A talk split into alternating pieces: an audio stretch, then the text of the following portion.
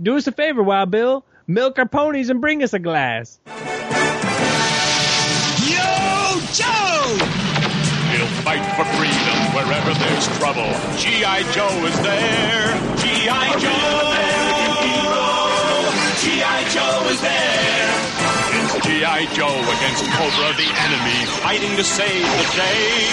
He never gives up. He's always there, fighting for freedom over land and air.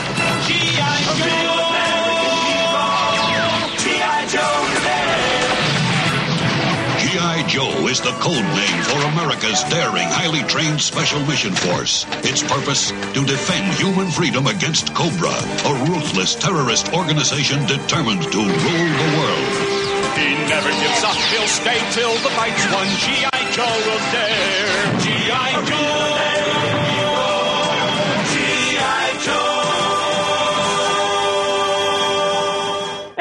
Everybody! All right, this is Robert Atkins, and we're here with the Star Joe's podcast. This is Star Joe's, a real animated hero. Uh, this is episode 99. So I'm your host, Robert Atkins. And I'm Ryan. And I'm John. Hey, welcome aboard, John. Hap- Thanks, thanks. Good to be here, guys. hap- happy to have you on board. Yes, John Thurman is joining us for these uh, episodes. I don't know if it'll be every episode, but he's he's welcome to uh, to climb on board this uh, great space coaster that we are on right now. So, you remember that show? No, Gnu's is good Gnu's. Oh, absolutely, with Gary Gnu. It's been uh, we had some very good uh, responses from the last episode. Robert, you had uh, a little bit of notoriety going on there. with my uh, im- my torpedo impression. Yes. uh, I when I was doing the editing of the show, I was like, I of course thought, okay, I'm just going to grab the Larry Hama intro and throw it in there and stuff like that. And then I was like, oh, there's no way I cannot put. and here's the great thing with with the uh, call graph that we program that we use uh, for or that I use for recording is it'll record me on one level and then anyone else that I'm talking to on the other level. Oh, that's nice. yeah. So even if I I was laughing when you were doing the torpedo thing, I was able to take my laughter out of it. so so that's So anything you say is a possible soundbite. You got to be careful. exactly the only time I can't use it is if if you and John end up talking over each other or something like that. Right. But uh but yes, anything could be a soundbite. Okay, so if John starts saying something embarrassing, I'll be like, "Give it a minute." oh, I might still find a way to make it work. All right. so uh so welcome aboard, John. Uh I, I hope you're ready for all of this. Oh, you bet. You bet. All right, awesome. Well, um, we are going to go over. Uh, I believe we talked about this in advance. We're actually going to make these sh- episodes a little bit shorter, but still, it really just means you guys are going to get more episodes overall um, because we're going to go over the five uh, episodes that involve the Pyramid of Darkness.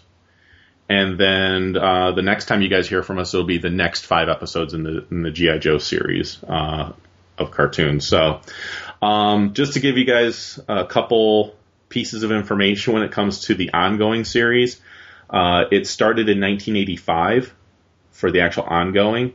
Uh, it was actually September 16th of 1985, and it was set up to go uh, side by side with the second season of the Transformers. So. Nice.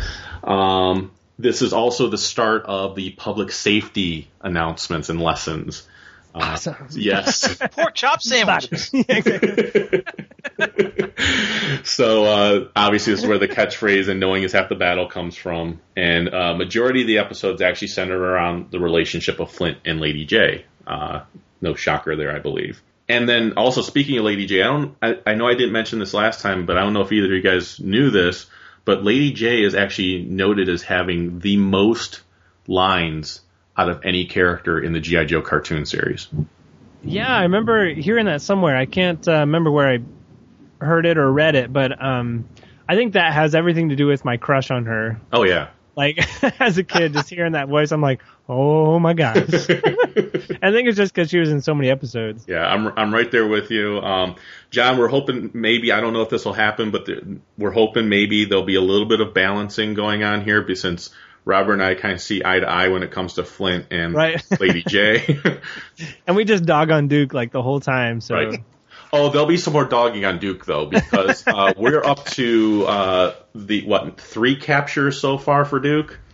Uh, oh yeah, and it just continues. and It, keeps yes, going. it keeps going because here's another little factoid from this uh, series. Uh, the miniseries were uh, created by Ron Friedman, and he's actually quoted as saying that he just decided to go back to the same well over and over again, of having multiple locations for the Joes to go find certain items, have Duke get captured. like he literally said, had Duke It's get part of the captured, formula. it's part of the whole plan. So. Um, so I thought that was pretty interesting that uh, he would actually say that. But um, also, I did look into. I know uh, Robert. Last time you and I talked, uh, I said I wasn't 100 percent sure on if they were mentioned as a covert mission force or anything like that. Um, Jason uh, Jackson Beck, who actually does the the phrase or the the lines in the middle of the song, uh, it's actually GI Joe is a code name for America's daring, highly trained special mission force. So they're just a special mission force. So it is possible that everybody in the world would know who the heck they were. Oh, okay, gotcha.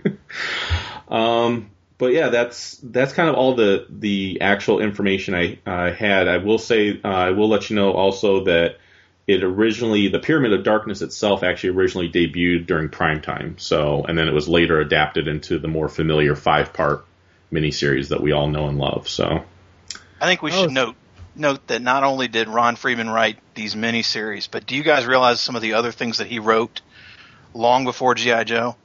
No, no, He wrote Starsky and Hutch, BJ and the Bear, Fantasy oh. Island. Nice. This guy was around for a long time. He wrote an episode of Barney Miller, one of my personal favorite shows. Just had a, a tremendous Hollywood writing career, and interestingly enough, I watched uh, the. Um, I have the box set from '09.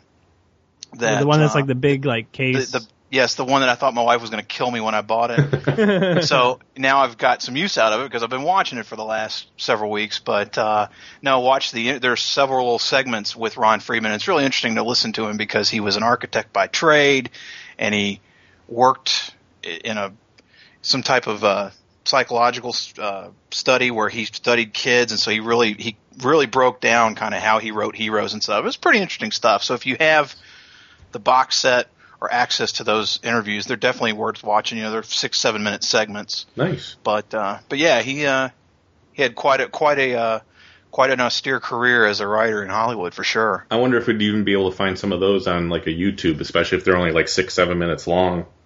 Someone may have uh, transferred them onto Yeah. something like that. So very interesting, very cool. Also, one one correction to make because I realized that while I was watching these episodes, Robert, you asked me which was my favorite intro for GI Joe. Um, The Pyramid of Darkness intro was actually my favorite intro because that's the one where you have Flint grabbing Cobra Commander and throwing him through the glass window, and he falls Yeah. onto the globe. Globe.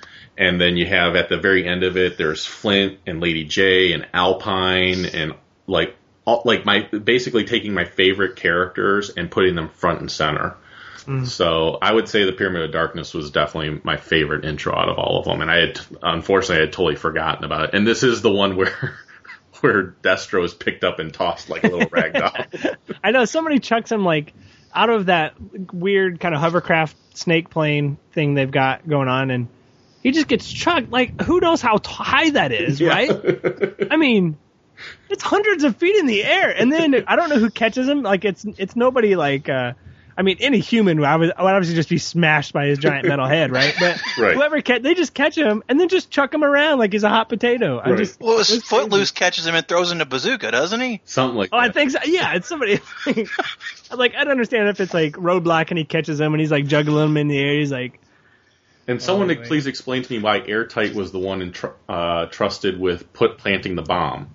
I'm like, is that the guy that you want? Like, well, we'll find out in the episodes coming up. But he is a total nerd. Oh, Like, yeah. If there's Yes. anybody who would have the exact calculations for when this is going to go off, it'd be him.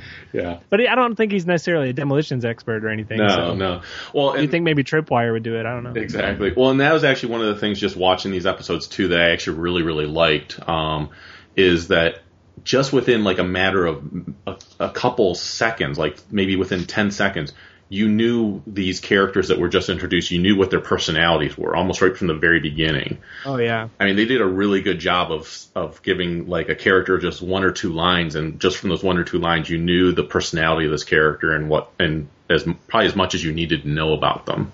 Oh, I mean, the second you hear Polly's voice, you instantly know he's going to be annoying. Oh. right? For the next 95 episodes, you're like, you know what? I have a I have a feeling I think I know this character already. Yeah.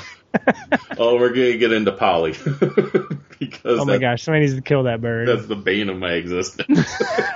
But you know what? If it wasn't for Polly, half the Joes would be dead. I agree. That's right. I agree.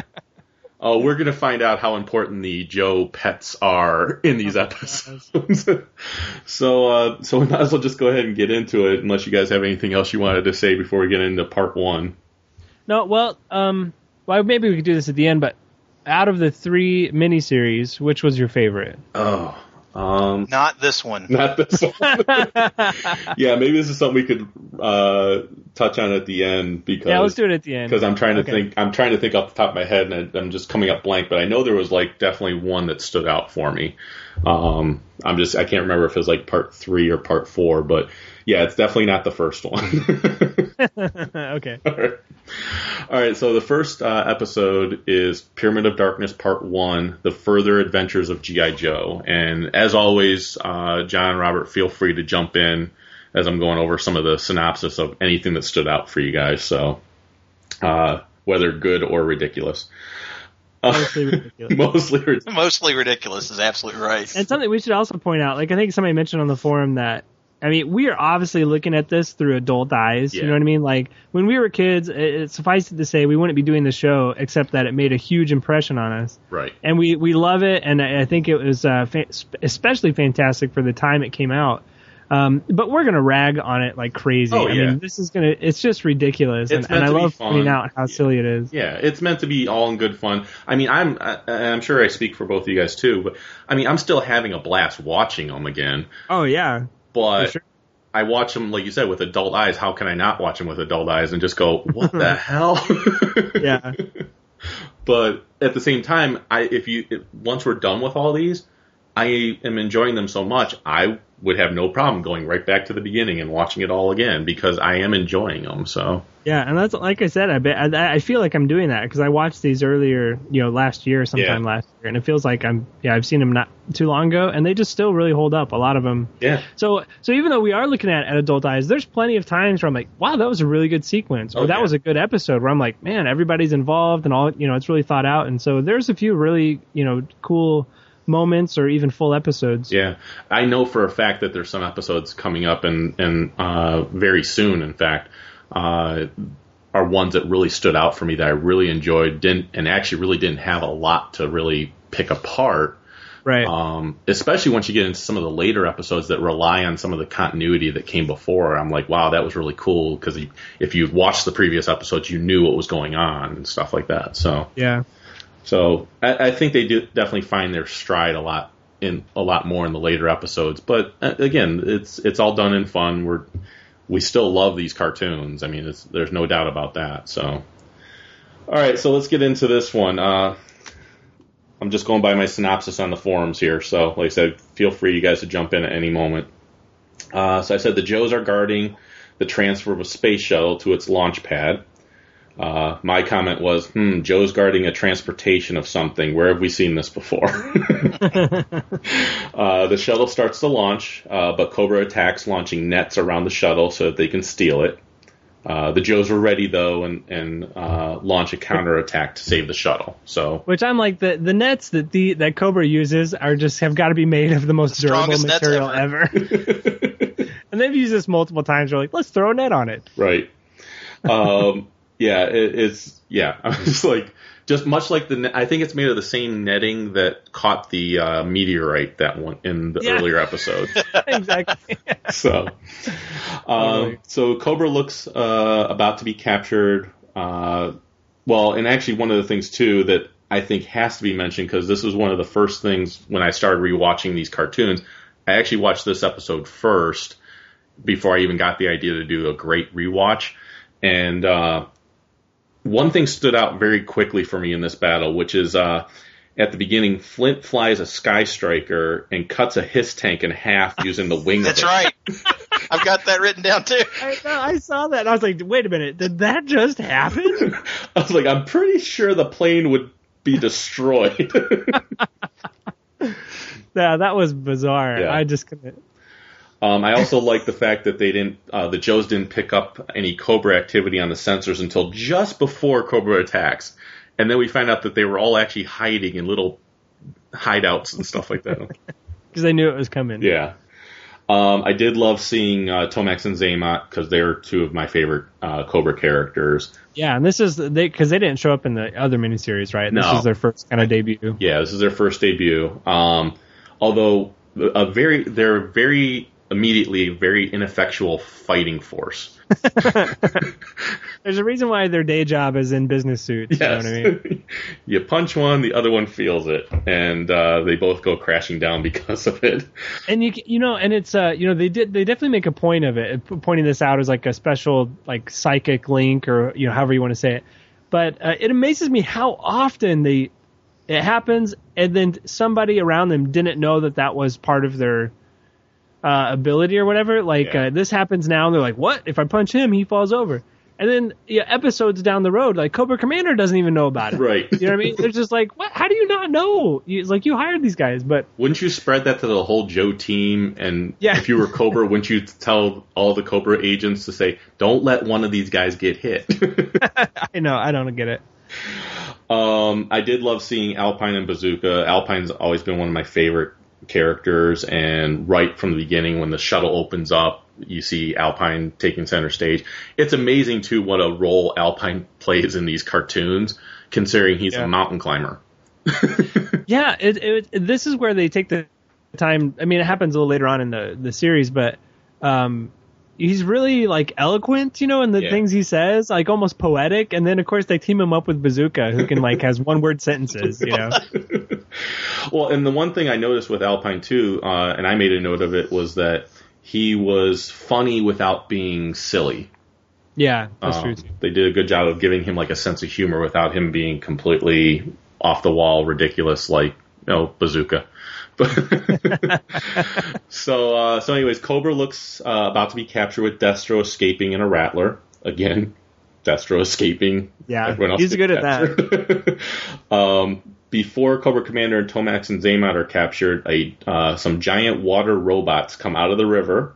Oh wait, wait. Before we get to that, no, Okay. the where, how Destro escapes, I thought I always thought was really cool. Like I, like um, there's this really fun kind of air chase scene, you know, with the Sky Strikers and the Rattlers, and Yeah. Lady Jaye and, and Flint are chasing after him, and it's just this flight all through the city. All so you have like city. Yeah, Yeah. that you was have all these cool. skyscrapers and stuff, and then of course he gets, he uh, you know, they split up to go around a building, and he flies into uh, Extensive Enterprises building, you know, and and the little trap door, and so he hides. But um, Yep. and they're like, "Where'd he go?" Yeah. So I mean, I remember that from when I was a kid. I was like, "Oh yeah, I totally forgot about that." But Yeah, it was it was pretty cool, and, and again, probably unrealistic, but not so unrealistic that you that it isn't cool. I mean, Yeah. jet planes flying between buildings, you're pretty much going to shatter glass everywhere. But but in the in the sense of a cartoon, you're just like, wow, it's cool. Like they're zipping in between buildings and, and everything else, and and you actually hear like tactics too, because you know you have Flint going one way, Yeah. Lady Jaye going the other, and it's like let's cut them off and. Yeah, and that should have worked. So that is cool action that could actually happen. Pot, you know, at least in this kind of suspension of disbelief reality. Yeah, The absolutely. The next thing that happens would never be possible. These two giant blue water robots come out of the the river. Uh, well, basically, GI Joe had kind of herded Cobra to the um, you know the bank edge. of this river, right? yeah. And uh, and Cobra Commander's like, "That's it, we surrender, we're done." You know what I mean? Like he's Yep. so willing to give up. And then these gigantic water robots pop up, and you're like, "Where the crap?" Like, why didn't they just get those big water robots out and you know Pick attack the, shuttle? I was gonna say, pick up that shuttle. Put it on your shoulders, take it back to the river. you Right. know? The end. They're obviously unstoppable. um, yeah, so they they take uh, Cobra Commander, Tomax, and Xamot back to their secret underwater Cobra base, which just very coincidentally is right there where they were battling.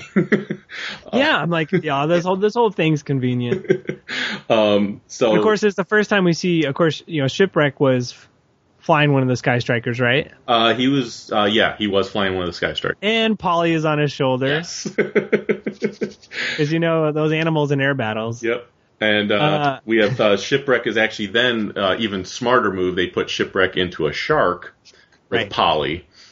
Yes, and as they're going down, he's like, "Get a grip on your tattoos," and I'm like, "What? What does that mean?" Like so often, shipwreck has these weirdest lines that mean absolutely nothing. And then of course you put roadblock in a shark, Right. and he's like, "Dive if you want to stay alive," and you're like, "Okay," and he's like, and then the robots show up, and he's like, "Oh, put it in reverse."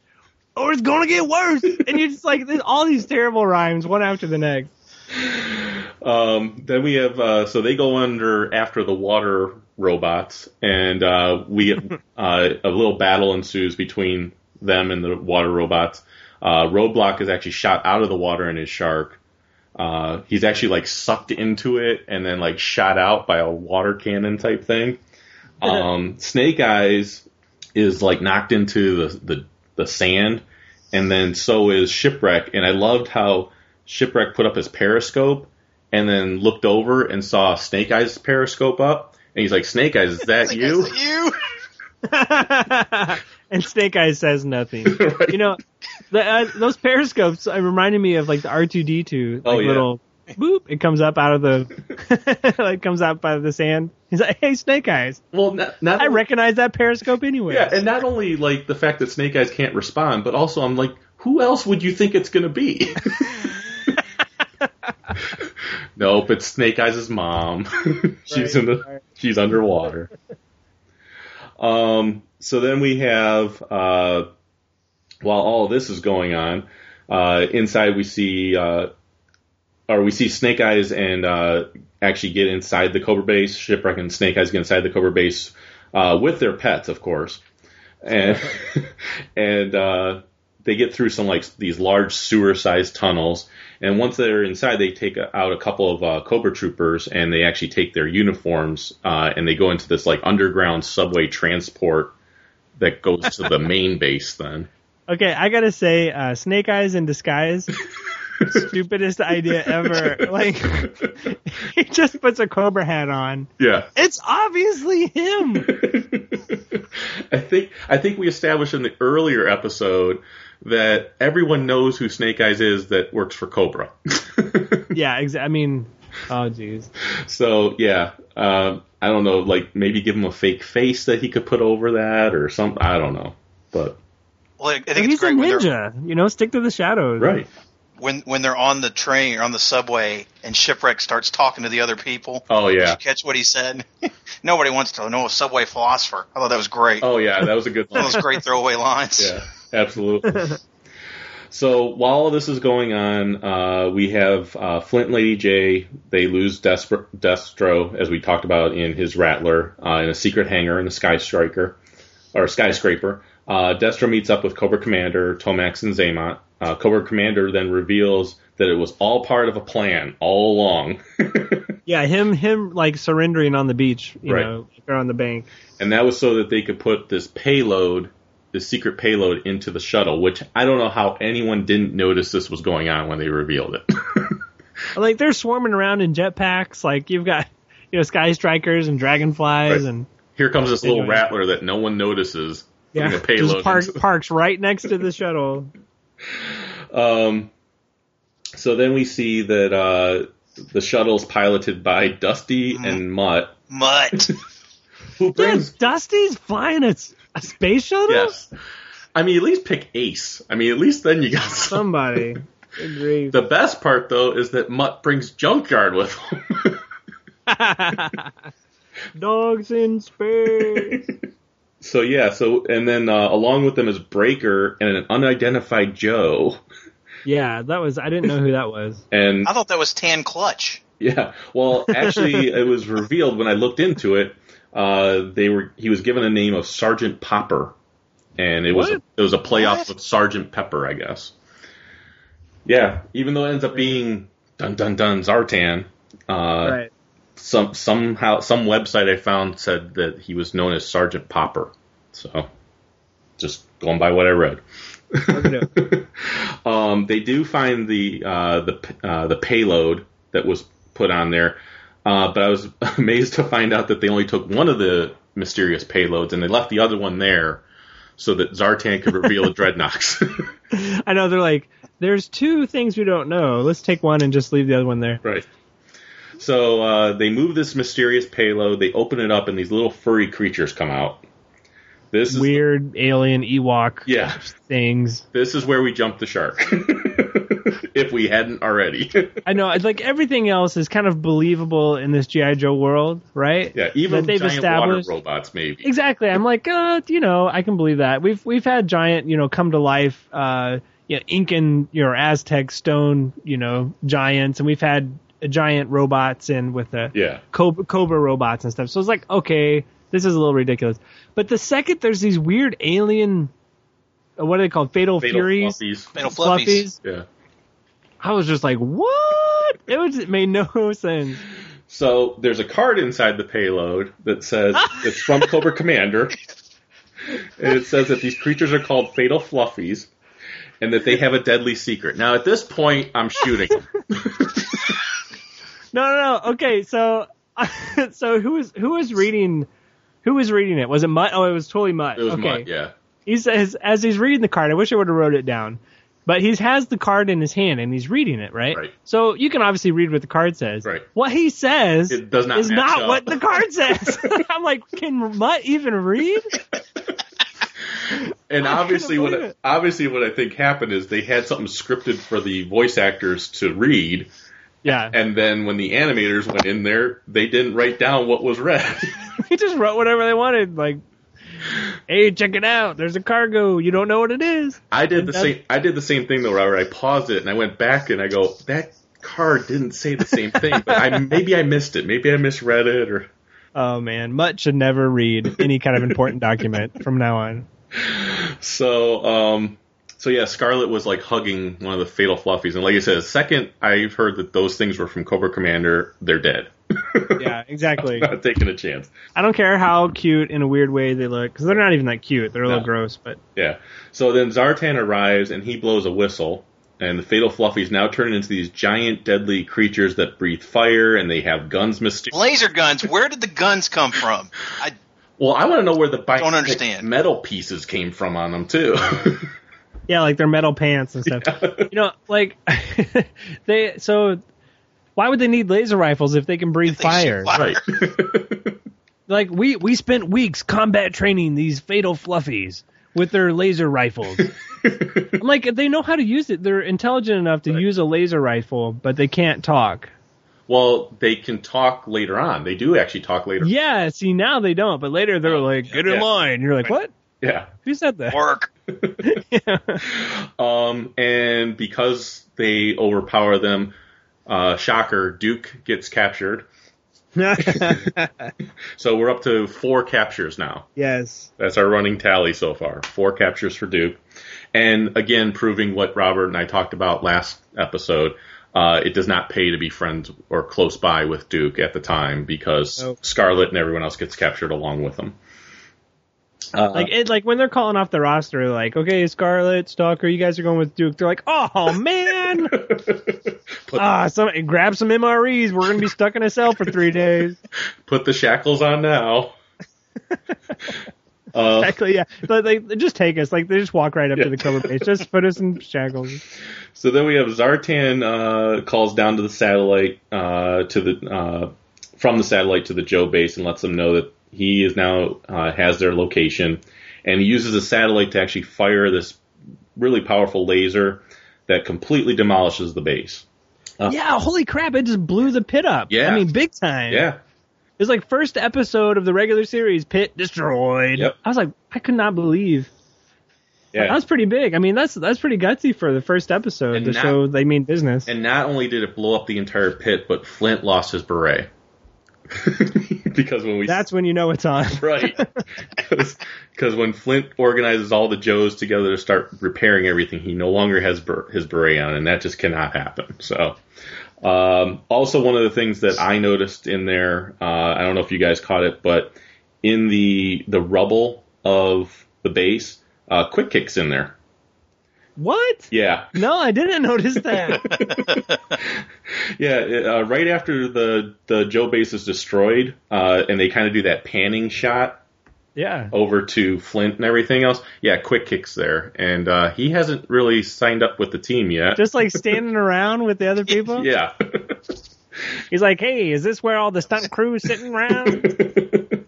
I'm here to be an extra in this film." Exactly. So then we have uh, Cobra Commander reveals to Destro that the satellite was just part of uh, his larger plan.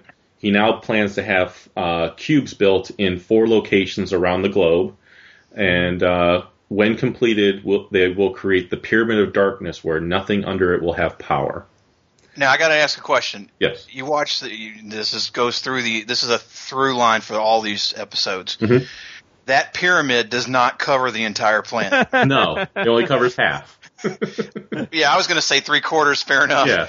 But you know, the, we're going to see this off and on. I think it was very entertaining that you know they can control all the energy across the planet, but apparently, I guess Antarctica doesn't count. Right. Well, that, No, well, even like if you're going to cover North America, then pretty much anybody in Asia yeah. can just shoot up their own rocket and blow up your satellite. You know, like it or just doesn't. Yeah, exactly. you know, you're not. It's not like you're. It's a threat to the whole world. Right. Well, there's some And- there's some serious questions about the pyramid's effect, effectiveness later on. I think we're going to talk about. Okay. Yes. Yeah. I have some questions sooner after the fact, but The other thing that I find interesting with this whole series is if you notice where they locate each of the when you're seeing the picture of the globe, the cubes are all like perfectly aligned. But when you actually see the location of where all the cubes are, like one's in the snow covered area, one's in a tropical area, I'm like, I don't know if you guys understand lot, uh, latitudes, but they pretty much would all have a similar climate. Right. Yeah, because they're all circled around the Earth at the same point. Right. So, um, so to close the episode, uh, mean uh, when everything was going on, Shipwreck and Snake Eyes arrive at a Cobra base, and Shipwreck tries to repeat the passcode phrase. Well, but- so like all the all the troopers are going in and they have to say this phrase right to get past this guard robot. yeah, which like this the, this robot you you don't see any other robot like this no, ever No, in in the entire series. I mean, he looked strange. So uh of course they he tries to say the phrase that he overhears the other troopers say and then it, it, they do like a voice recognition and it doesn't match up. So then they're just instantly put in a death trap. you know, it's just like why why does this uh robot have a gun? right. for one thing. Or why don't you just use regular troopers to like test out the voice activation, Right. you know, and and like any other regular guard station. Well, the thing I noticed too when it came to this robot is that evidently someone was watching a lot of Doctor Who at the time because it sounds just like a Dalek. Dalek. Because it keeps going exterminate, exterminate, exterminate. Oh exterminate. yeah, gosh. well, so I mean, once he says, "Okay, uh, your voice doesn't match," they're not gonna like take these people and put them in an interrogation cell and find out, you know, who they are, what they know, why they're trying, why they're trying to infiltrate the base. They're like, "No, we're gonna make the walls and the ceiling and floor all enclosed and smash them, and then like giant." Uh, saws come up from the floor and we're gonna cut them in half and then there was like four or five other things like all happening at once i'm like what this is the most bizarre entrance, you know, into any kind of a base. Exactly. So that, Bum, that bum, bum, end of the episode. Ba, ba, ba, yeah. Uh, so then we go into part two, which is known as the Rendezvous in the City of the Dead. Right. The interesting thing with this episode is very, I think almost none of it takes place in the City of the Dead. Oh, uh, it doesn't? I thought the end did. Or is that, does it go into the next episode when it does? I think it goes into the next episode. Oh, God. Because I think I the, even- ron- the rendezvous is they get there. Right, because I actually was like, I remember watching the episode, and at the end of it, I go, and they talk about, tell you what's going to happen next time, and I was like, wait, next time's when they get to the city of the dead. All right, so uh, in this episode, we have Polly saves Shipwreck and Snake Eyes because somehow, yeah, somehow the voice recognizes Polly's voice. This is stupid. this is just dumb. Crazy. the uh, and uh, sh- ship and the best part too is the fact that I don't know, like even going back to the previous episode, even if it recognized Shipwreck's voice, what was Snake Eyes gonna do? Right. Yeah. How was he ever supposed to get past this robot? so um, Shipwreck plants a homing beacon on one of the cubes uh, so that the Joes can actually locate it. And this is one of the things where the Joes do something like incredibly intelligent. You know, like all throughout this, we talk about all the silly things they do and the things that don't make sense. But throughout this whole Pyramid of Darkness, um, you know, miniseries, what I what I really liked about it was you have small two or three man teams that are gathering like essential intel Yeah. to uh and then at the very end they bring it all together and then that's how they defeat him and i'm like that's perfect to me that was like Oh yeah. the whole the whole um what gi joe's all about you know you get these these small groups of people that have a a special uh, skill or ability and they go and do something. Yeah. you know they gather their part of the bigger picture. And then joe as a whole defeats cobra but it's with all these small parts put together And really, when you think about it, having Shipwreck and Snake Eyes team up for this type of mission, I mean, they had to go underwater, so that makes sense to have Shipwreck there, and, and you have to be stealthy, so you have Snake Eyes there. I mean, it kind of makes yeah, sense. but come on. I mean, but Snake Eyes is not stealthy at all I this agree. entire episode. In the real world, though, this team would would make a little bit of sense, though. it would make sense if he did any kind of ninja Right. anything throughout that whole episode. I did like that they got stopped uh, by another Cobra officer and asked about the animals. yeah, Oh, that's and the best. Um, so his the so their excuse, shipwreck's excuse is like, hey, if you want to take them, that's fine. Use them for target practice, but. He's like, but we got to get these up to Destro and Cobra Commander because they're they're animals or whatever, and they use this excuse over and over and over, like over the next few episodes, where somebody's caught, and their excuse is, "Hey, this is, you know, you can take it in, but you're gonna have to answer to Cobra Commander, or you're gonna have to answer to Destro." And everybody's like, "Oh crap! All right," but, you know. But it's not only not only that, but in in that scene, shipwreck again with another zinger says Hitler had a canary and Yeah. Attila the Hun liked goldfish. I was trying to remember the historical characters that he. Yeah, Hitler and Attila the Hun. yeah. Uh, so good Like, time. who would believe this guy? Like, Yeah. come on. Um, evidently, Shipwreck's uh, biggest quality is that he can talk his way out of any. s- Yeah, exactly. He's a good con man. Yeah. So uh, the Joes take a temporary base on an aircraft carrier, and I don't think it was being called the USS Flag. Not in this episode, but in the next episode it is. Yeah, I was gonna But- say. I thought so. Yeah. But it's temporary, but it has a big GI Joe logo on it. and and and the the admiral is like he lets him know it's temporary. Like he doesn't like him. Yeah. Like the very first time you see the admiral, he's like, "I want you off my ship, especially this woman." Yeah. Oh, he's the most chauvinistic admiral you'll ever find. Um, at first, I didn't remember what his name was. I, I remembered what it was in a later episode, but I was originally calling him Admiral Double Wide because he was the largest, the largest. most rotund admiral I've ever seen. Yes. so he reinforces that the ship is a temporary, and he doesn't like having women on board or in the military for that matter. And Lady Jaye says, you know, that's old way of thinking, and he says, well, I'm an old, old soldier. so- Yeah, I'm old, I'm old Navy. yeah. Um, so he advised that Lady Jaye not go on the next mission, but of course Lady Jaye won't have any of that. So Well, then Flint was like, uh, you know, she's not just a lady, she's my teammate. And then when they're all rushing off to go do their mission, he's like, "Yo, Joe," and he says it like, like it's an insult or something, you know, like he's just like in your face. yeah. I just remember that being the quality of his voice. He's like, "Yeah." Yep. So then we have uh, we go back up to the satellite where we have uh, Dusty and Mutt devise a plan to get Dusty to the control deck by messing with the gravity. Uh, Which, of course, seeing Dreadnoks fly around on their four wheelers. in zero gravity, I'm like, they don't have any thrusters or jets Yeah. or anything to It's make the them actually go. the wheels make it go. Come on. Oh, So uh. Dusty actually does get to the control deck uh, briefly to see Cobra's plans, and he sees Duke being held as a prisoner uh, before Dusty's actually recaptured and, and Duke is knocked out. So Right. I don't know what his plan was when he got to the control deck, but we got him there for yeah. He was all, I need gravity. And he just like runs in, bonk, gets knocked out. They take him out. You're like, what? What was that all about? Like, I've had forgot actually in rewatching the the episodes, I forgot his southern accent, and then actually how much Dusty annoys me. like, uh, I like the character, but then when I hear his voice, I'm like, yeah, not so much anymore. his stupid song that he was made up. oh, that was hilarious. If I can find that, I'll put it in the episode. But oh my god. So bad. I don't know. Please don't. I don't want to hear it again. So uh, then we go to Destro uh, with uh, Cobra placing the first cube in an area surrounded by this red jelly like goop stuff. it's like pink, yeah. yeah. Uh, Flint and Lady Jaye arrive only to be shot down and uh, have to take cover. The thing that was really interesting too, I believe it was at this moment, is when they first got there, Destro got the goop splashed in his face, and he like asked for like a buffer or something. Sander. A sander. A sander. Yeah.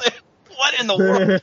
Because you just automatically have one of those ready for in case you Well, get goop in your face. And I thought the red stuff, since it was the devil's playground where they were supposed to be planting this thing, I thought the red stuff was lava at oh, first. oh yeah, absolutely. And I'm thinking, well, why, how would you use a sander? But I guess it would just melt down on the st- metal. But we find out later that's not the case. Right. But yeah, I was like, he's asking for a sander. Like really? I don't know how that gets you clean. I was just like, couldn't couldn't a towel just do the same thing? But I don't know. Um, so then we have uh, shipwreck and uh, we go back to shipwreck and Snake Eyes. Uh, they find the the chief engineer's office. Uh, With the enormous sign that says Chief Engineer's Office. yes. He's like, oh, hey, look. uh, they take some discs that show what Cobra's planning, and uh, then they have The, to the laser disc. yeah, the laser discs, and they have to fight their way out, and they get onto a rail cart, uh, which reminded me a lot of uh, Like Temple a rail cart from the 1920s. Yes. And I'm like, like we'll see later. Like the Cobra soldiers all have these real high speed, you know, little train cars. I'm like, why did they jump in the one thing that you have to Pump. To- pump, you know, to get it to move down the the, the track? So then uh, we have uh, Dusty back on the satellite, uh, figures out how to splice the communications so that they go uh, to the Joes by hooking up a device that reroutes communications. Again, much like earlier episodes, I don't know where Dusty got this device from. Yeah. he just had it. Well, and then and then Mutt's kind of making fun of him too. Like he's saying, hey, like you you might be able to fix a refrigerator. What makes you think you can do this? And right.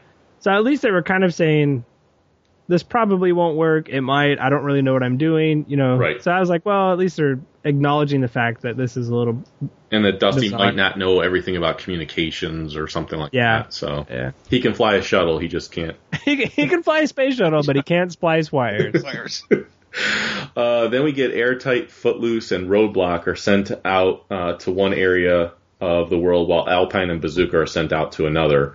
Um, and this, I think, this is the moment when we see like Airtight and Footloose kind of talking with each other, uh, and we find where out. Footloose is like this way laid back surfer dude, Yeah, and uh, Airtight's like, hmm, I think I'll check my calculations. and then Roadblock comes in and gives him a little rhyme, and and then Roadblock's in charge. So this was another moment where you notice like Roadblock's given command duties. You know, so again we're looking at you know like rank and stuff. yeah, So absolutely, he'd, he'd probably be at least a sergeant, you know, type rank at least that they're showing in the cartoon. yeah. Um, also, when it came to the rail cart, I think, yeah, this actually happened in this episode. Um, so back at the Cobra Tunnel, Shipwreck and Snake Eyes are chased on the rails by the Cobra troopers. Uh, they're able to get away, but they find themselves in the slums of Extensive Enterprises. Now, before all this happened, we see one of the most ridiculous moments ever in GI Joe history, which is Timber pumping the rail cart. Well, uh, the most ridiculous thing until like the next couple episodes. exactly. But basically, but yeah, I mean, these animals like to just come across this wolf in the woods. Yeah. And then to be able to train him to do all the things that he does, like Snake Eyes is amazing. It's Oh just- yeah. Who- And then of course the other, the Cobra, were following them on these like, uh, you know, snake-headed little Cobra rails, Yep. and And The guys way are on jetpacks. the, the way that they're lined up on this thing, like they're just in a single file row holding each other's hips. oh yeah. Like their hands are firmly on the hips of the man in front of them. They're like, "Come on, let's go get him, let's go get him." So then they're chasing them down, and then you know starting to shoot rifles, and they've got jetpacks on, and of course you got Timber and Polly like pumping the right. the, the rail car up for. Well, my favorite thing with the with Timber pumping the rail car too is that Shipwreck turns to Timber and says, "Timber, take over for me," because Timber knows what that means. He's like, "Mm, "All right." Um, and then also, I don't know if you guys caught this, but then when they're coming up to the blockade, all of a sudden they had rifles, uh, shipwreck and Yeah. Yes, they had Joe issue right. Joe issue rifles that mysteriously then disappeared when they showed up in the extensive enterprises Yeah. slums. So yeah, so uh, and then uh, the episode ends with uh, Flint and Lady Jaye uh, try to get uh, attack Destro from some from some high ground, but they're shot. Uh, Destro turns around, shoots the uh, cliff that they're kind of on, and they actually get swallowed up by the red goop goopy lake, and uh, Yeah. We we see them as if they're about to drown. So Yeah, it was pretty. It was pretty ridiculous. Like it, it was funny. You mentioned that you thought uh, Bazooka sounded a lot like uh, Grimlock from the oh Dinobots, yeah, oh yeah, and then I thought that the monster, like the um, the Fatal Fluffies in their big monster mode too. I think they're like, "Arr, arr," you know, just the way they Oh, yeah. their voices and stuff sounded a lot like the the Dinobots. Absolutely. Um, and I did make a, a note when it came to this episode that uh, the City of the Dead actually does not take place at all in this episode. Yeah, exactly. Well, and then Maybe they was couldn't. Get, oh, uh, maybe they couldn't get Devil's Playground through the uh, through the uh, sensors. Sensors, yeah, maybe. So, uh, anything else you wanted to say about this? You guys wanted to say about this episode before we move on to the next one? I got two things. Okay. And this is another through line that I, as a kid, I never picked up, but now, you know, watching with a different eye and with a different ear.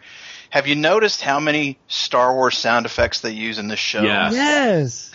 Especially like for a jet plane or something like that. It It, sounds sounds you like hear X wings and Tie fighters. Yes. It's astounding. Like I never picked it up as a kid, and now I'm just every time I hear it, I want to. I I get excited. I, I just I think that's really interesting. And then you, ca I can't believe Ryan, you didn't talk about the fact that Admiral Ledger, the sexist jerk that he is, you know, once once Dusty gets that signal back to the, to Earth that uh, what's going on, and they figure out, you know, what are we going to do? What does he say? I don't even. He pumps his fist and says, "Retaliate." I know. Well, like uh, Roadblock. That was my that was my favorite that was part. part of that was part of uh, Roadblock's rhyme. He said, I forget the whole rhyme, but he says something about retaliation. Yes. And then and then the admiral's like, "Hold on, crew." Roadblock said, "Retaliation." Yes. So we're gonna retaliate. yeah. yeah, and I was, and I remember actually, uh, now that you mentioned that, John, I remember watching it and going, I wonder if that's where they got the name of this movie I from. know, me too, because they say retaliation like five or six times in a matter of a minute. Yep. Um, yeah, uh, I'd like to say that the whole idea for the name of Star Joes came from these cartoons because of hearing the Star Wars sounds and everything else, but uh, we weren't Yeah. that clever. But yeah, I did notice all those sound effects. Uh, I was like, wow, that sounds just like a TIE fighter. Oh, wow, that sounds like a door opening, like a shield blast door opening or something like Yeah. that. So, There's a bunch of little ones all throughout. yep. G.I. Joe will return after these messages. Tooncast is dedicated to the cartoons we grew up with. 100 episodes and more make up one of the GCRN's most popular podcasts. Join hosts TFG and Mike, Optimus Solo, Terror the Rising Star, and tons of guest hosts. We also have voice actor and writer interviews. Tune in to Tooncast as we look back on the cartoons that defined us as geeks. You can find Tooncast on iTunes and the web at www.geekcastradio.com. Tune in. To Cybertron. Thank you, Soundwave. I am TFG1 Mike, and you should be listening to my very first podcast, the TFG1 Podcast. 24 episodes covering the entire U.S. run of the 1984 Transformers cartoon. Also, a few supplemental episodes and an interview with Stan Bush. So check out the TFG1 Podcast. You can find it on iTunes and the web at www.geekcastradio.com. Transform and roll out. Movie Week in Review is the Geekcast Radio Network's weekly movie podcast. Steve and Mike take a look back on their favorite films and give you their thoughts. They also bring in co-hosts at times. If you are a movie buff, listen to M-Wire only on geekcastradio.com. Now, back to G.I. Joe. All right, so then we go into uh, part three of the Pyramid Darkness, which is simply just called the Three Cubes to Darkness. Because they just ran out of names, I guess. They had already used the the temple or the city of the dead. And Right. like, oh crap, we should have saved that one for this this episode. So uh, then we have, uh, in this one, we have Flint and Lady Jaye sink into the Red Lake. uh, Lady Jaye uses a specialized javelin that creates an air bubble around her and Flint and propels them back to the surface. Okay, when she makes this air bubble, wouldn't it just capture all of the pink goo Yes. That's surrounding them and just they would still drown? Like they would. How does this expel any of that crap that's around them? Like I could see if it like put the bubble around them and then there was like a pump that pumped all Yeah, the like drained out of it out. Or, Right. But uh no. Nope. No. the one cool thing about it though was it, it gave them like a character moment where you really start to see you know their relationship a little more. yeah. And, and there was before this there was just a few like one-off lines, but this is where they're like, he's like, uh, sorry about the close quarters, and she's like, I don't mind. Right. So, it like you really start seeing that. Oh, okay, they are an item. You know, Yeah, they're together. exactly. And it's from the very you know very beginning. Absolutely. Yeah. Um they and I also liked with this this javelin that she has and then it also has the propulsion to push them back up to the surface. Yep. it's a very handy javelin to make sure you have in your in your quiver Yeah. or whatever you would call it. Anytime you're drowning in pink goo. Right. uh, they try uh, when they get back to the surface. They try to attack the cube, but the, uh, these Doctor Octopus like tentacles come out and uh, actually capture them. So this is one time when Flint gets captured. So That's true. so Duke four, Flint one. Doing one. we'll we'll keep a tally. Yes. so to be fair to all those Duke, Right, all those. Duke lovers out there, we'll keep a tally of how many times Flint gets captured. Also. Because I'm pretty sure he did not get captured in the previous episodes that we've already covered. No, not yet. No, So. no, he's been doing all the hard work while Right. Duke is sitting in a cell somewhere. like, I don't know why I ever thought Duke was in charge. What was I thinking? So, um, while all that is happening, uh, Shipwreck and Snake Eyes are followed by Colonel Slash into a nightclub. Uh, and uh, they're actually rescued from being captured by uh, the singer Satin, who hides them away.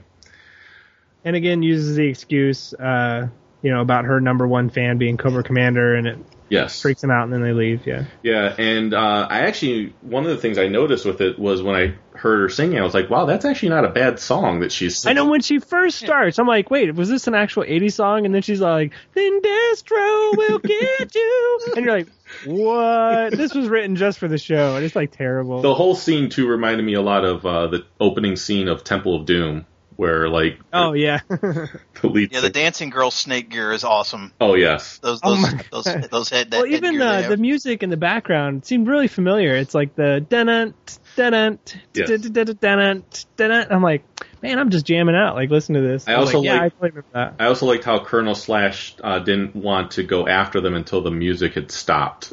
Yeah, he wanted to see the show. He's like, hey, dancing girls. now here is the uh, we thought Timber was ridiculous. Now we get into the next most ridiculous moment ever, which is breakdancing Snake Eyes. no, Okay, Not- so it first starts, they're like, quick, we've got to be inconspicuous because there's people coming to get us. Let's jump on the stage and join the chorus line. So you've got this Yes. chorus line of girls in weird snake armor helmets, and then Satin, Shipwreck, and Snake Eyes on the end starts doing the chorus girl, Yes. dan- you know, kicks. Well, if you notice, right at the beginning, Snake Eyes is terrible at this. like, everybody else is exactly in line, and Snake Eyes is just like got two left feet. yep. Uh, like I can't kick. He's a ninja. he can't do chorus girl kicks. So then it cuts back, and that's where you know Sergeant Slash is like, "All right, we'll get him after the music's done," whatever he says. Yep. And then, and then uh, Shipwreck is like, "Come on, show him what you got." So Snake Eyes breaks off from a chorus girl kick line and just starts breakdancing. Yes. And you get this really awesome over the head shot, like you're just looking down on the scene, and he's just totally b-boying it, you know, just breaking it out, Oh, yeah. spinning on his back. I want to get that as a GIF and then make that my avatar on the forum. It's got to be out there somewhere. I'm sure it's out there. Absolutely. um, then to get them uh, out of there, because there's like a whole Wait, chase. at that point, though, at that point, don't they cut to another scene? um, I don't remember. Because I remember they like, they cut to a different scene, maybe some other group. They come back and he's still breakdancing. Yeah. I'm like, how long was he breakdancing? Because something else happened like all through that time. Yeah, I think with this one uh, for the the description of the episode, I think I kind of chunked some of the stuff that was all yeah, the happening. together. Yeah, Uh, trying to yeah, trying to make it a little bit more cohesive. more cohesive than the actual episode. right. Um, she does give them some disguises to put on, uh, which we don't see what those disguises are till the next episode, I believe. Yeah, because he tells, uh, well, she just kind of throws some clothes at him. He's like, "How are we gonna get out of here?" And they're getting in her van or something. Yeah. Or they're going to, and then uh, shipwreck says Snake Eyes got to wear the dress. Yep. Yes. Yep. So uh, at the City of the Dead, uh, Tomax and Xamot lead uh, the cube to its location. They're followed by Airtight, Footloose, and Roadblock. Uh, the Joes accidentally trigger the traps to the temple, uh, which I don't know how they triggered them, and the giant cube didn't trigger them going over. Yeah, that's true. I never thought about that. Like, I mean, Tomax and Xamot are like, we'll wait for the Joes to trigger the. Yeah. Like, weren't they there already? And Yeah. So I mean, I could see Tomax and Xamot not stepping on the traps, but this is the giant cube with huge treads going over this. yeah, somebody would have done it. And uh, stone statues uh, come to life and attack both the Joes and the Cobras.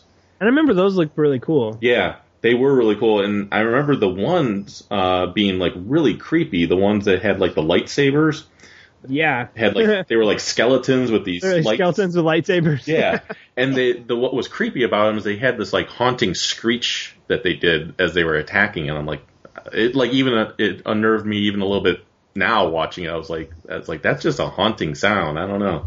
Yeah, I remember those creeped me out for sure. Yeah. Xamot is able to actually ignite the cube, and the Joes are actually able to capture Tomax.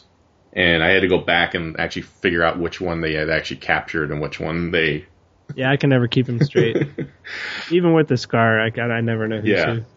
Well, I know if I can see the scar, I know which one's which. But then, like going back and typing all this up, I was like, wait, which one was it that got captured? Which one was it? that- so, uh, so while all that is going on, Alpine and Bazooka lead some Joes to a mountain uh, to stop Major Bludd from placing his cube.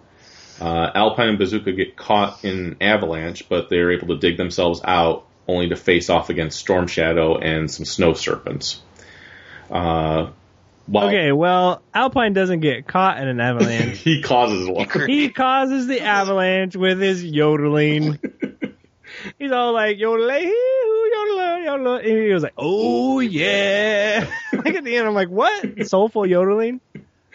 That's sodeling. Yes, and and I actually made it a point to say that uh, evidently he shares some genes with Black Canary from DC Comics. yeah, exactly. It just blew up the mountain. His yodeling just like makes Earth move. It's crazy. And then and then earlier too in that scene with like a roadblock before with roadblock and airtight, Mhm. I noticed that roadblock calls airtight. He just calls him tight like, Ah. for short. Okay. And I and I know um, it's been funny because in the IDW books, like Chuck Dixon will write that in a lot, and he's gotten a lot of flack for. Like why why are you why are you shortening the names like they're like nicknames of code names you know what I mean? Yeah, yeah. And uh, but then there's a couple times where that happens in the series. So here where Roadblock calls airtight tight, but then there's another time that Mutt calls Junkyard. He just calls him Junk. Junk, yeah. He's like, "Hey, Junk," and I'm like, "Man, I would really hate for Junk to be my nickname. like even if I was a dog, I wouldn't want to be known by Junk." Junk. I don't know. We just discovered an interesting nickname for you recently uh, from your Mister Rogers story. Oh yeah, is it Sock Donkey? sock. yeah. yeah.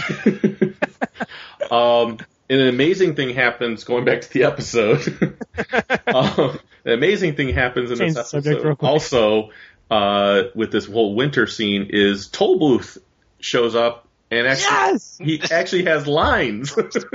my gosh, dude, Tollbooth. Oh my gosh, the bridge layer was one of my absolute next to the Sky Striker because the Sky Striker was just shown so much and it's really Sure. cool. I was really into jets, but my very next favorite vehicle was the bridge layer, and I have no idea why. I was actually telling Chuck I didn't realize how important the bridge layer was in these cartoons until This- I'm watching these episodes and I'm seeing it showing up in every episode. I was like, man, what use would you have for bridge layer? Apparently, lots and lots of uses. I mean, every time there's a gap Yeah. of anything between like mountain to mountain or like over a river, anytime. Yeah. They're like, man, I really wish we would have brought a toll booth. And he's like in the background, hey guys, I'm here. Like, oh, fantastic, toll booth came. Like, we would so be screwed if you didn't Yes. jump on the plane with us with your bridge layer. Because that's the only purpose it serves. There's no there's no other weapons. no. All it does is put the bridge out. So you got to be thinking we're hauling this bridge layer out, just hoping Yeah. there is an actual maybe reason. there's going to be a need for it, right? Exactly. yeah, but I think maybe there was just so many times they used it in this first miniseries that like we should just bring it every time. Yep. And, and sadly, they don't give, at least in the episodes coming up uh, in the future, they even when they bring the bridge layer, they don't give Tollbooth any lines. No, he never talks again. like I wonder who voiced him because they're like, oh, okay, if you could just use this voice, he'll never get any more lines. just do it this one time, and we'll be set. I'll see if I can do some research for you for next time. Find out. yeah, I wonder who the, I wonder who voiced him. I was I'm not, I didn't, I didn't know. Yeah, now I'll, I'll look it up for uh, for one of our future episodes. um, so we have uh, they said Alpine and Bazooka are actually set adrift on a sheet of ice and are attacked by some seals, and then that's how the episode ends with this giant seal mouth coming towards the camera. Um, which is something I noted. I said I understand that seals can attack, and I understand they could be deadly, but I never just noticed them like just like purposely attacking someone. It's usually because they're like threatened or something like that. And these are rabid sea lions. like, you got to watch out for these. Um, no, it, it, was, it was interesting too because um, I and of course I'm always looking at this from the perspective of like say the work I've done with the comics and then Sure. you know seeing the parallels. And I thought it was interesting that Alpine. So uh, Bazooka's hurt. And he throws Alpine on his back, right? He says, "This is the Alpine taxi service," and he throws Bazooka on his back. Well, and in in one of the Snake Eyes comics I drew, it was Alpine who was hurt, Yep. and Iceberg threw him on his back and then skied down a mountain. Yep. I Uh, actually did think about that because I was I actually one of the thoughts I had while I was watching the episode was that four issues that you had done at the beginning of Snake Eyes, and I was like, is Alpine going to lose his legs? I know, I know exactly. Watch, go see lions, chomp chomp.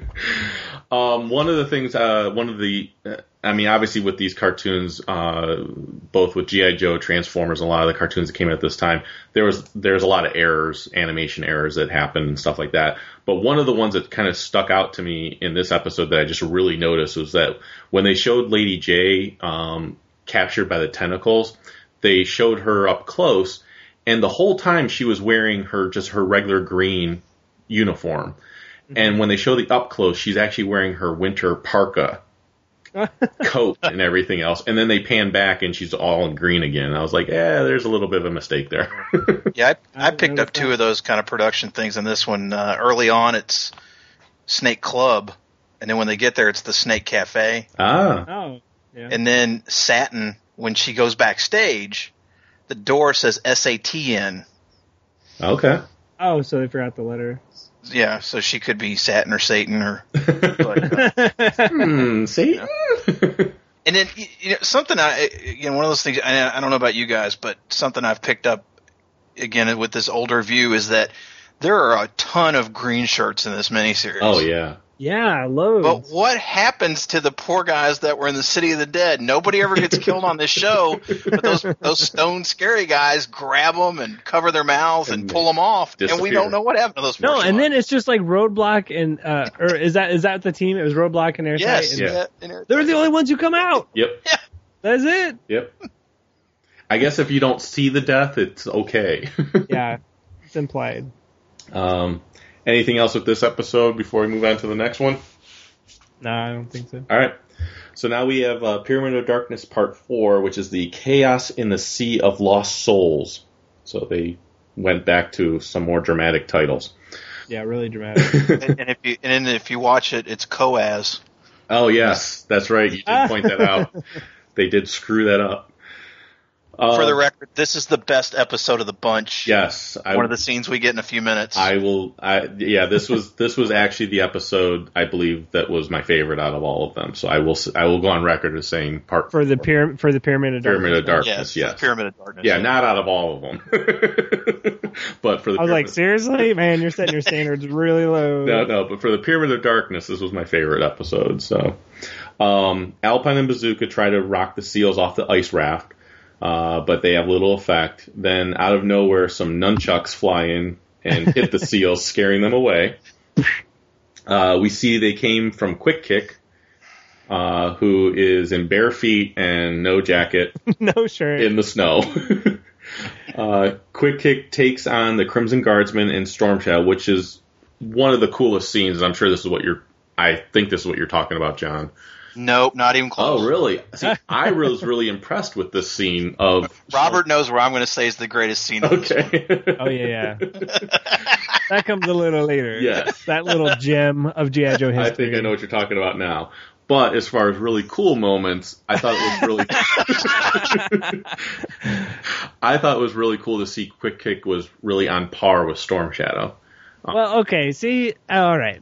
Now, it, I, what it does is it establishes Quick Kick as a really good martial artist, right? So he drops down, and uh, Storm Shadow kind of sicks these, you know, guards on him, and he takes him out like real nonchalantly. So you're like, oh, okay.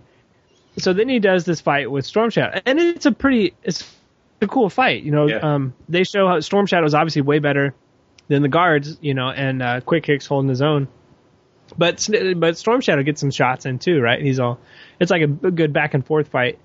Um, and then uh, Storm Shadow throws out his throwing stars, Yep. and then it was a really cool moment because Quick Kick pulls out the three that are on his bandolier, and I love it when they show the characters use you know what's on them, Yeah. you know it's in their pouches or what's whatever's on what their spell specialty is. So he throws them, ching ching, they all knock each other out of the air.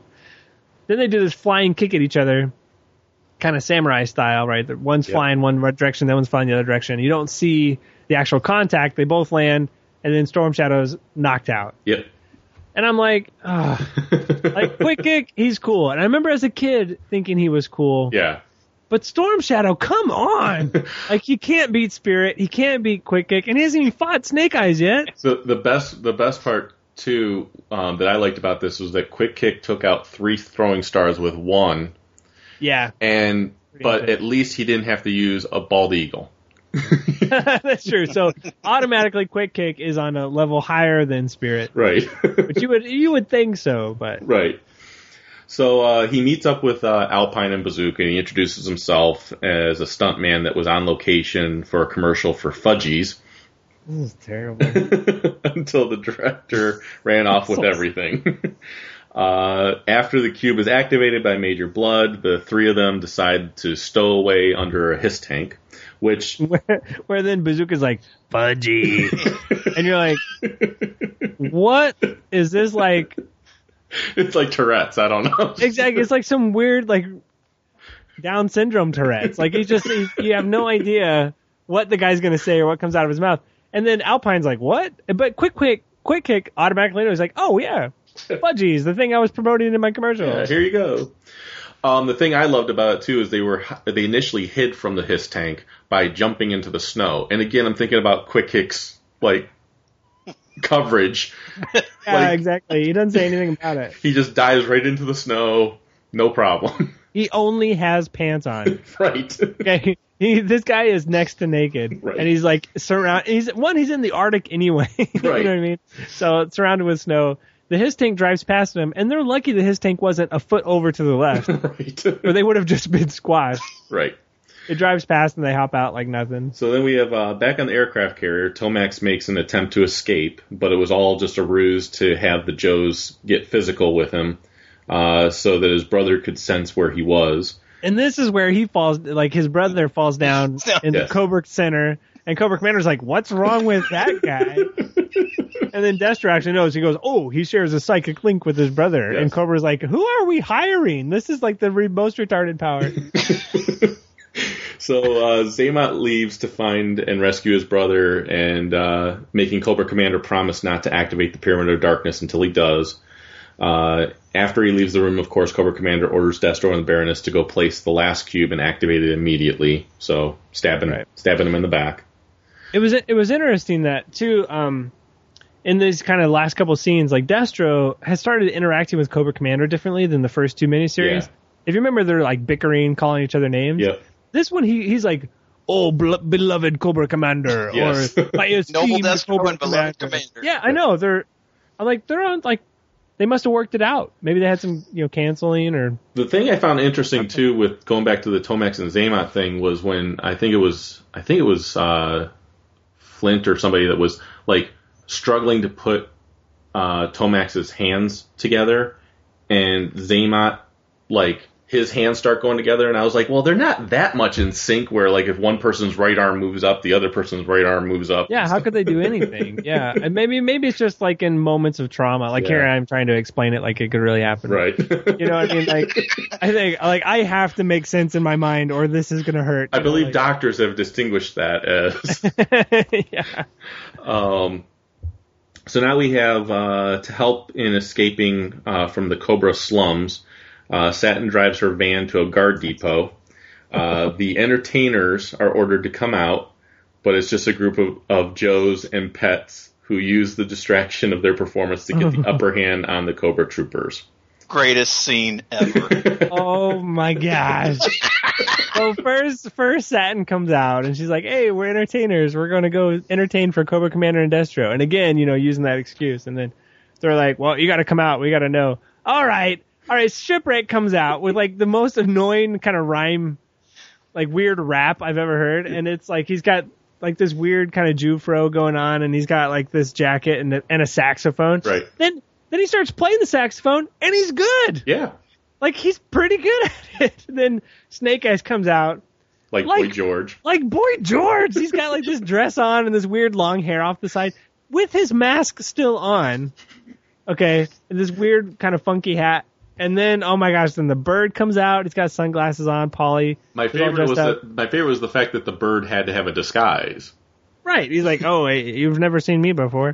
so then Timber comes out with a weird jacket Yeah. and a rat's tail or something.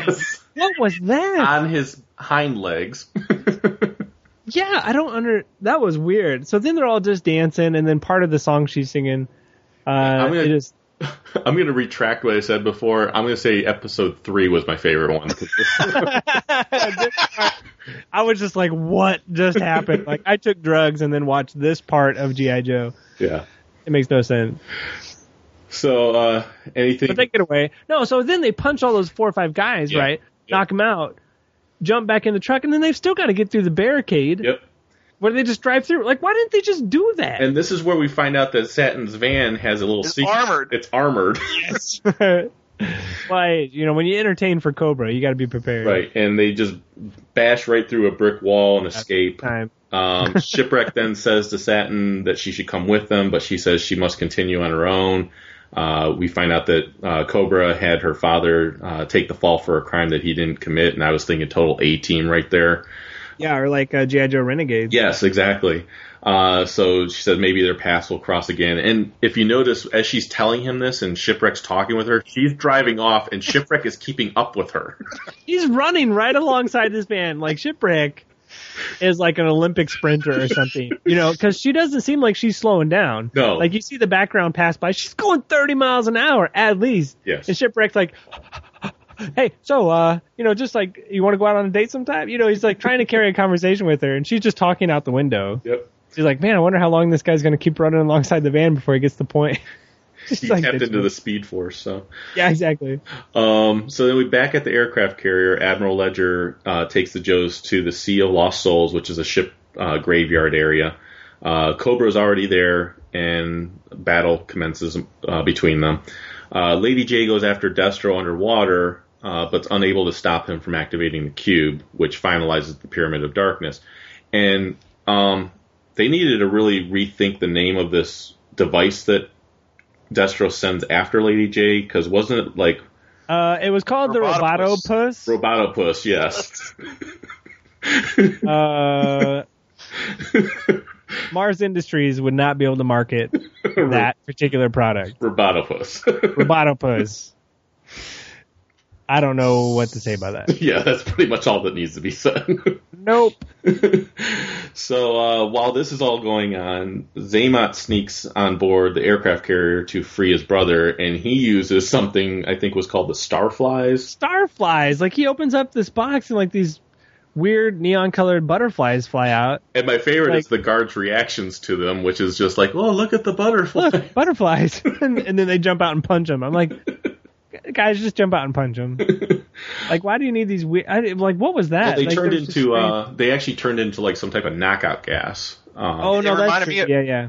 I almost thought of Firefly's little yeah, fly bombs. Yeah. that's kind of what I thought of when he unle- unleashed them like that. yeah. Yeah. It just had a strange non sequitur thing to use. Like, Yeah. It was just weird. Yeah.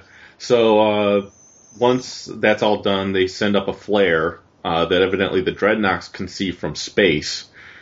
Um, Yeah, it's an intense flare, and uh, like a nuclear flare. yeah. So in the satellite, uh, it lets the Dreadnoks know that uh, to take over the satellite from Zartan. So uh, here, this was all planned out already uh, by the Crimson Twins. Which I did like this moment Yeah. because it really shows the Dreadnoks character. I'm like, dang, they just totally flip flip it on Zartan, and he's Yep. their leader. You know, Yep, absolutely. Um, so they are mercenary. Absolutely. I, I was also surprised that it took so long to complete the Pyramid of Darkness. Like this has been the Pyramid of Darkness miniseries, and we're like three quarters of the way through the fourth episode, And now we get it. and now we get the Pyramid of Darkness, and it only takes them an episode and a quarter to defeat him. Right. So the whole world goes dark uh, with no power. Flint and Lady Jaye make it back to the aircraft carrier by using a hang glider. Uh, and that he Right, 'cause happened to have like right next to his his seat in the yes, in the Just- helicopter. He just unfolded it like origami, and yeah, he's like boop boop boop boop, and there's like this huge hang glider. You're like, but the other thing was, um, they showed different areas of the world as the Pyramid of Darkness covered them, and Yeah. everything came to a stop. What I loved was that they went back to Russia and showed that Russia had actually built back their army, yes, and I, but the troops keep the troops stopped too. The troops are there, and the trucks stop moving, and all the troops stop moving. Like these are the worst troops in the world. Like we've clearly established that Russia sucks in the 80s. right. They they were already captured once and Exactly. gave up, and And now shame. now you got they- back. You gathered them all back in Red Square for a big parade. and then the power goes out, and they Power just goes say, out. "Uh, just like, forget it. That's it. We surrender. Like The they weren't even goes out. attacked yet. The power goes out everywhere except where Satin's van is because she keeps driving. yeah, Well, it does only it only does only cover half the world. and and if Russia is affected, you know, you got to imagine right. wherever they're at in Cobra Land. Right, exactly.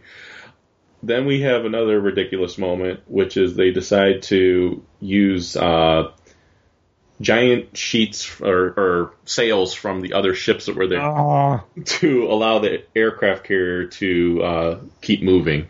uh, there is no amount of sail that would move this like No, you Maybe it's made out of the netting that caught the space shuttle. right there. You go. But I'm thinking of the amount of sails that you would need and the amount of wind that would have to be behind those and sails. to, to push that gigantic, you know, aircraft carrier, whatever. Um, so then the Crimson Twins reveal their power move to Cobra Commander to take over, and Alpine Bazooka and Quick Kick steal a Cobra plane to try to escape the area.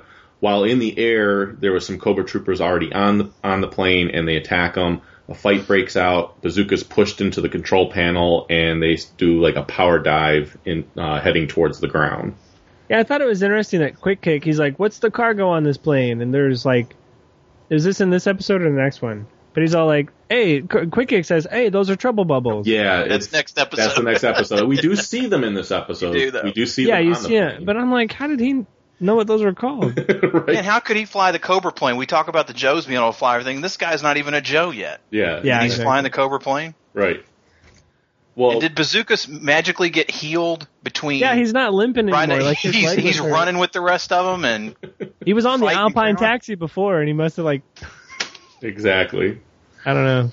All right. So then we get into part five, which is uh, knotting Cobra's coils, and uh, so we have Bazooka regains control of the plane. So this this huge cliffhanger, and Bazooka's they just end up pulling back up. um, but uh, Yeah, it's soon- another one of those like terrible cliffhangers, and it's solved in the next two seconds of the next the next episode. But then the plane is, is shot by a, a helicopter flown by Cobra. So this is where Bazooka, Alpine, and Quick Kick realize Right. that there's trouble bubbles, and they use those to escape to get over to the helicopter. Which is I don't understand why they needed to get to the helicopter. You have trouble bubbles. Yeah. Can't you just take them the rest of the way? Exactly. I don't- Maybe they weren't gassed up. Who knows? But Yeah. like this whole episode too, kind of we'll see in a minute. Like it's just one kind of crazy entrance Yes. after another. Like, Yes. Yep. Speaking of crazy entrances. Back at Joe base, Shipwreck and Snake Eyes return to the base riding cows. like you hear like they're all in this command center and you hear this like clang clang clang you know like the cowbell like what's that they all go to the door the door opens up And Shipwreck, sitting on a cow, comes moseying in with like, and Snake Eyes is riding a cow. Why are they riding cows? and they even talk about it. They say, uh, like, couldn't you find something else? And he's like, all we could find were these cows. I don't know if you've been around cows, but I can walk faster than a cow can. Exactly. I'm like, come on, guys, just walk it in. Seriously, like you're so lazy. And they have important information, but it's not that important. We'll ride a cow. right. And then, of course, once he comes in, then Shipwreck is like, goes to the chair because he's ready to take a take a break, and he's like, "Do us a favor, Wild Bill, milk our ponies and bring us a glass." I was like, "What? milk our ponies and bring us a glass?" How, And then Wild Bill goes to do it. how about if we address why you guys showed up? I know exactly. He's, he's just ready to put his feet up, and I'm like, "That's a, one of the most bizarre lines I've heard Shipwreck say." yes. And how did they how did they fix the base so quickly?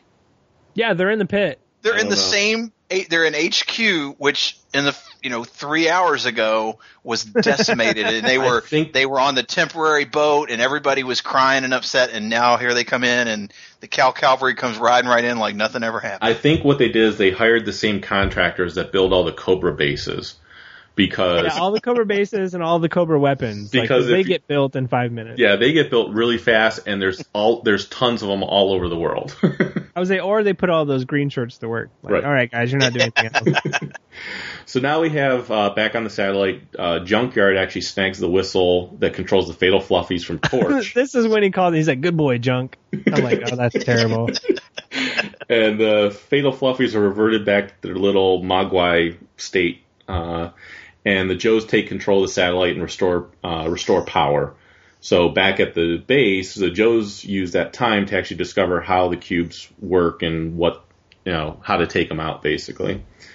Uh, Cobra Commander takes uh, control again from the Crimson Twins because obviously, Yeah, and this is when he. Did you recognize this too? He calls them "you twin twats." yeah, I was like, ah, that's that would not fly. That's borderline right now. You know what I mean? Like, dang, he really calls him out. And then of course he turns on the video screen, and, And- Destro and Baroness are making, making out. out. I was like, that's some pretty intense making out that they were doing too. so Cobra uh, Commander's just mad that he's not getting any. Yes, exactly. So uh, he tells him tells Destro to set up a temporary pyramid peak, uh, which I don't know where this was located, but it had to be really high up. And Obviously Mount Everest or something Right. like that. You know, to, for it to be high enough. And it really had to be close to the ocean where Destro was. yes, exactly. so uh, He's there in five minutes. so then we have uh, Alpine Bazooka and uh, Quick Kick's helicopter crash lands because Destro gets up the temporary pyramid of darkness, and they crash land back at the Joe base, and they reveal that they know where Cobra's base is because they had been there before. Well, and that's like this was such a better entrance than Shipwreck's entrance. Yes. Like it's like this huge action. The helicopter busts through the base that they apparently just rebuilt. Right. So you know somebody's in the back corner like, oh son of a, you know, because he just crashed in the roof. And then they climb out of this helicopter, and this was like. Uh, I don't know why I thought Quick Kick was so cool as a kid because he is incredibly annoying. and they, he's like, he's trying to tell him the story. He's like, so what happened? He goes, Let me tell you real fast. And so he tells, he goes, he's like speaking super quick, and he's like, then we found the Cobra base, and they're like, whoa, whoa, whoa rewind. And then Quick is like, and I'm like, oh, dude, I would punch that guy right then. Like, Quick Kick, you're off the team. I don't know who you are. Like, nobody here knows Quick Kick. Well, the best part too is that we've already established that Shipwreck becomes a Joe without any Yeah. background. no training. Quick Kick becomes a Joe without any type of background check or anything like that. So Like, this guy's pretty manly. He was in Antarctica without any clothes on. right. like, ah, you could be a Joe. Um, so then we have Cobra Commander, uh, or I'm sorry, we have uh, the power keeps going in and out, which is it gives the Joes a chance to get to the Cobra base. Uh, upon arriving there, Cobra uses a weapon called the Cobra Dragon uh, to attack the Joes with like these It heat waves. Which is a cobra, Like, oh. a cobra head. yes. Yeah, exactly. Just giant cobra Right. head that shoots something out, and they're like, "Oh, we've got heat stroke," Yeah. and then they just pass out. Like this was a moment where Roadblock, I think, was trying to rhyme, but he didn't get to it. He goes, "Come on, guys, we got to fight because we gotta." Ugh. Thud. and you're like, and you're like, you know, man, I was just waiting so much to see what he was gonna rhyme, but he, he didn't even get to it. And I did like how Quick Kick, Alpine, and Bazooka were saved from the heat wave just by hiding underneath a vehicle. Got under a truck. Nobody else is smart enough. Okay, realize this. Nobody else is smart enough, but who got under the truck? Bazooka. Bazooka is under the truck. So I think Alpine must have just grabbed him and shoved him under the Yeah. truck because Bazooka would have just been standing on the front line like he's broke, Fudgies. fudgies, and then he knocks out. Uh, so then we have Alpine uses his lo- yodeling once again over Makes no sense. speaker, and this causes. yeah. oh yeah, Oh yeah, he's the Kool Aid Man. So, oh yeah, and he busts through the mountain. so the rock slide uh, takes out the Cobra Dragon because evidently he can pinpoint exactly where he wants it to go. Yeah, Uh, the Joes storm the base and uh, press the self destruct button for the cubes because yeah, but how do they find the self destruct button? Polly comes to the rescue. damn it, I didn't want to say it. so uh, And then what I love is that right at the end too, like Destro is trying to fix the problem, and then ba- Baroness is like talking to him, and he's like, "Silence, woman." yeah, they just start part. bickering with each I other. know. Um, so Cobra Commander. There's no way I would get away with that in my relationship. oh no, God no. Like Destro is so the man. So then we have uh, Cobra Commander escapes with the Crimson Twins, and they launch in a rocket. Uh, but Shipwreck, Snake Eyes, and Satin, who just so happens to be at the right place at the right time, lets them in on the elevator. Uh, Right. They attack Cobra Commander and the twins. Uh, Satin smashes Cobra Commander's face into the control panel. Uh, yeah, she really, man, she was really angry. Yep. And uh, the twins actually use uh, the Cobra, the Crimson Twins actually use a crowbar to get Cobra Commander's face off the control panel. Because he says he's magnetized. Yeah. Yeah, he's like, I'm does that work?" magnetized to the control panel. I'm like, take the I'm mask off. yeah, exactly. Take off your helmet, dude. You'll be fine. Um, so then the the Joes and Satin escape using trouble bubbles because evidently, anytime you're in trouble around Cobra, there's just trouble bubbles waiting for you. Yep, you never know when you got to escape and retreat. I think it's Uh, just it's Cobra Commander's you know fail safe plan. right, but somehow it always ends up helping the Joes. No, they always take them. Yeah. So uh, the the twins do free Cobra Commander's helmet from the control panel, and they escape in an escape pod just before the satellite uh, is used by the Joes to blow up the rocket. The whole rocket thing too just seemed like an extra thing that they really didn't need to put into this episode. Exactly. yeah, I don't know what that was all Yeah. about. So uh, then we see Zartan and the Dreadnoks escape from the satellite by using an escape pod and a garbage pod because Zartan tricked the Dreadnoks into the garbage chute. But Zartan has those awesome glove lasers, man. I don't think they ever showed up again. No, that was it. So cool. Yeah, they were cool. Yeah, absolutely. Zartan all throughout, he has weird powers that are never consistent. um, all of the main Cobra leaders sneak away in disguises on a subway, and they are bickering. They're bickering over whose failure. Like everything- Destro has like a hard hat on, Yeah. and you're like, that Yep. guy looks normal. He evidently goes to the same school of disguise as Snake Eyes does. No one will um, recognize me with this hard hat. Well, you've got you've got Cobra Commander like a homeless lady. Yeah. Bag lady with a wig and a apron. So Robert, after after Snake Eyes, Boy George Snake Eyes commission, this will be my next one. Is all the Crimson Twins in their suits. Cobra Commander's the homeless lady. Baroness is a nurse. Yes. Yeah, Destro- Destro's Destro is a- worker. Cast off of the village people. It's perfect. That needs to be made. Um, Oh no, we you could totally do the village people. Oh, yeah. You could get like Destro as the construction worker, and obviously Spirit just needs to show up. Right. And Snake Eyes just needs to show up. So, um, so then we have Get one of the Dreadnoks be the the biker guy. Yeah, exactly. the torch. Torch would be a good one for Them. Oh yeah, Torch. He's got Yeah. he's got the vest already Yeah. and the chains. Yep. Um. So the adventure ends with a joke between Flint and Lady Jaye about. Oh, Wild Bill. Wild Bill would be the cowboy. Yes, right? there you go. Yeah. Then so who's the police? All we need is the police. And we could be uh, Law and Order. Yeah, that's it. I'm totally doing that. and have him doing the YMCA. Yeah. Oh my gosh, that would be awesome.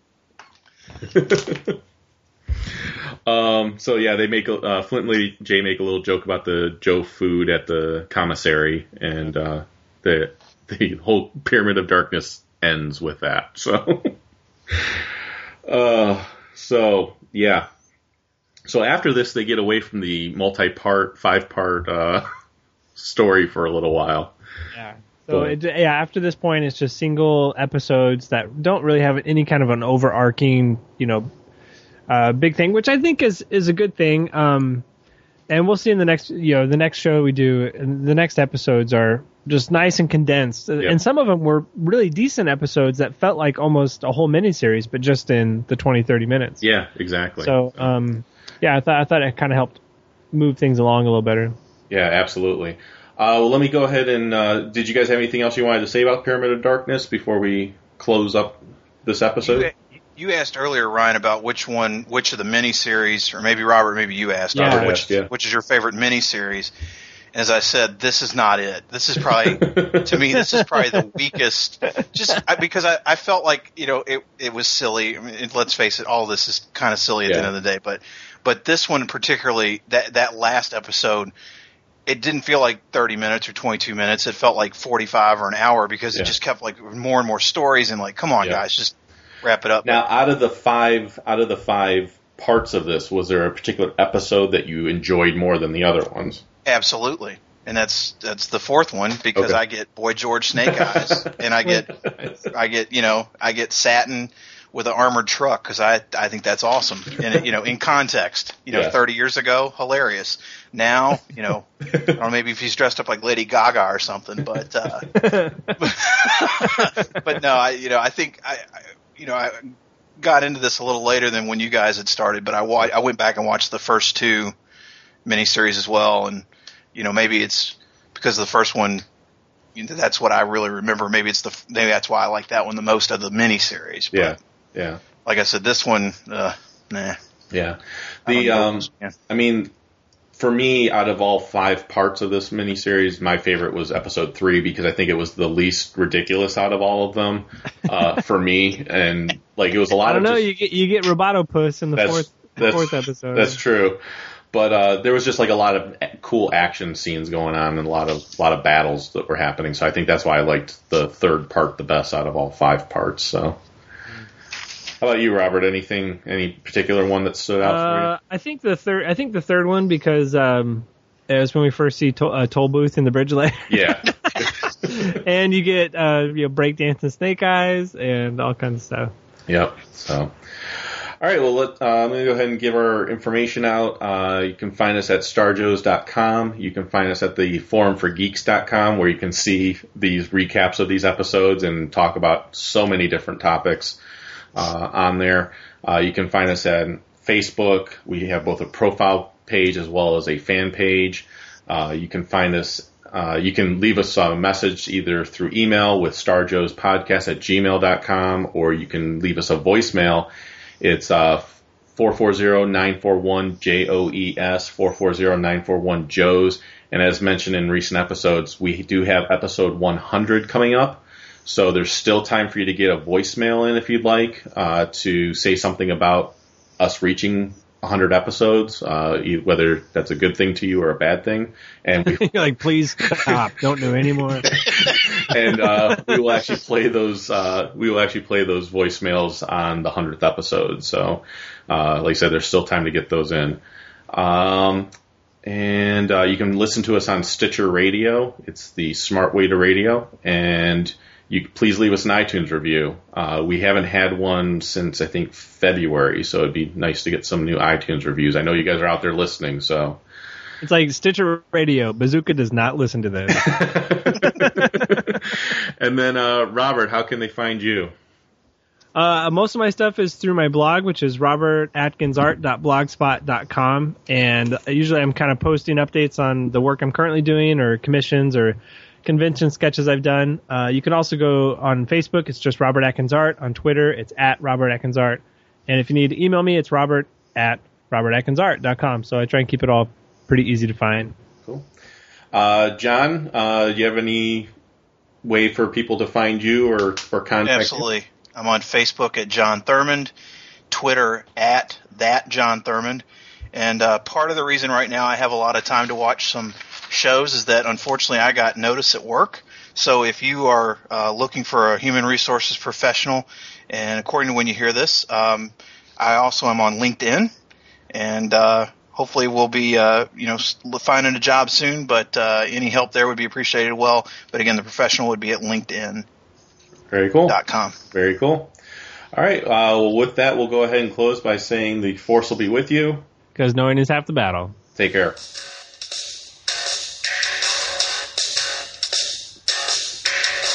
When you slave for a cobra sure is neat to do your work to a boogie woogie beat. Just let your feet tap and move while the prisoners groove with a bodio dodio reed.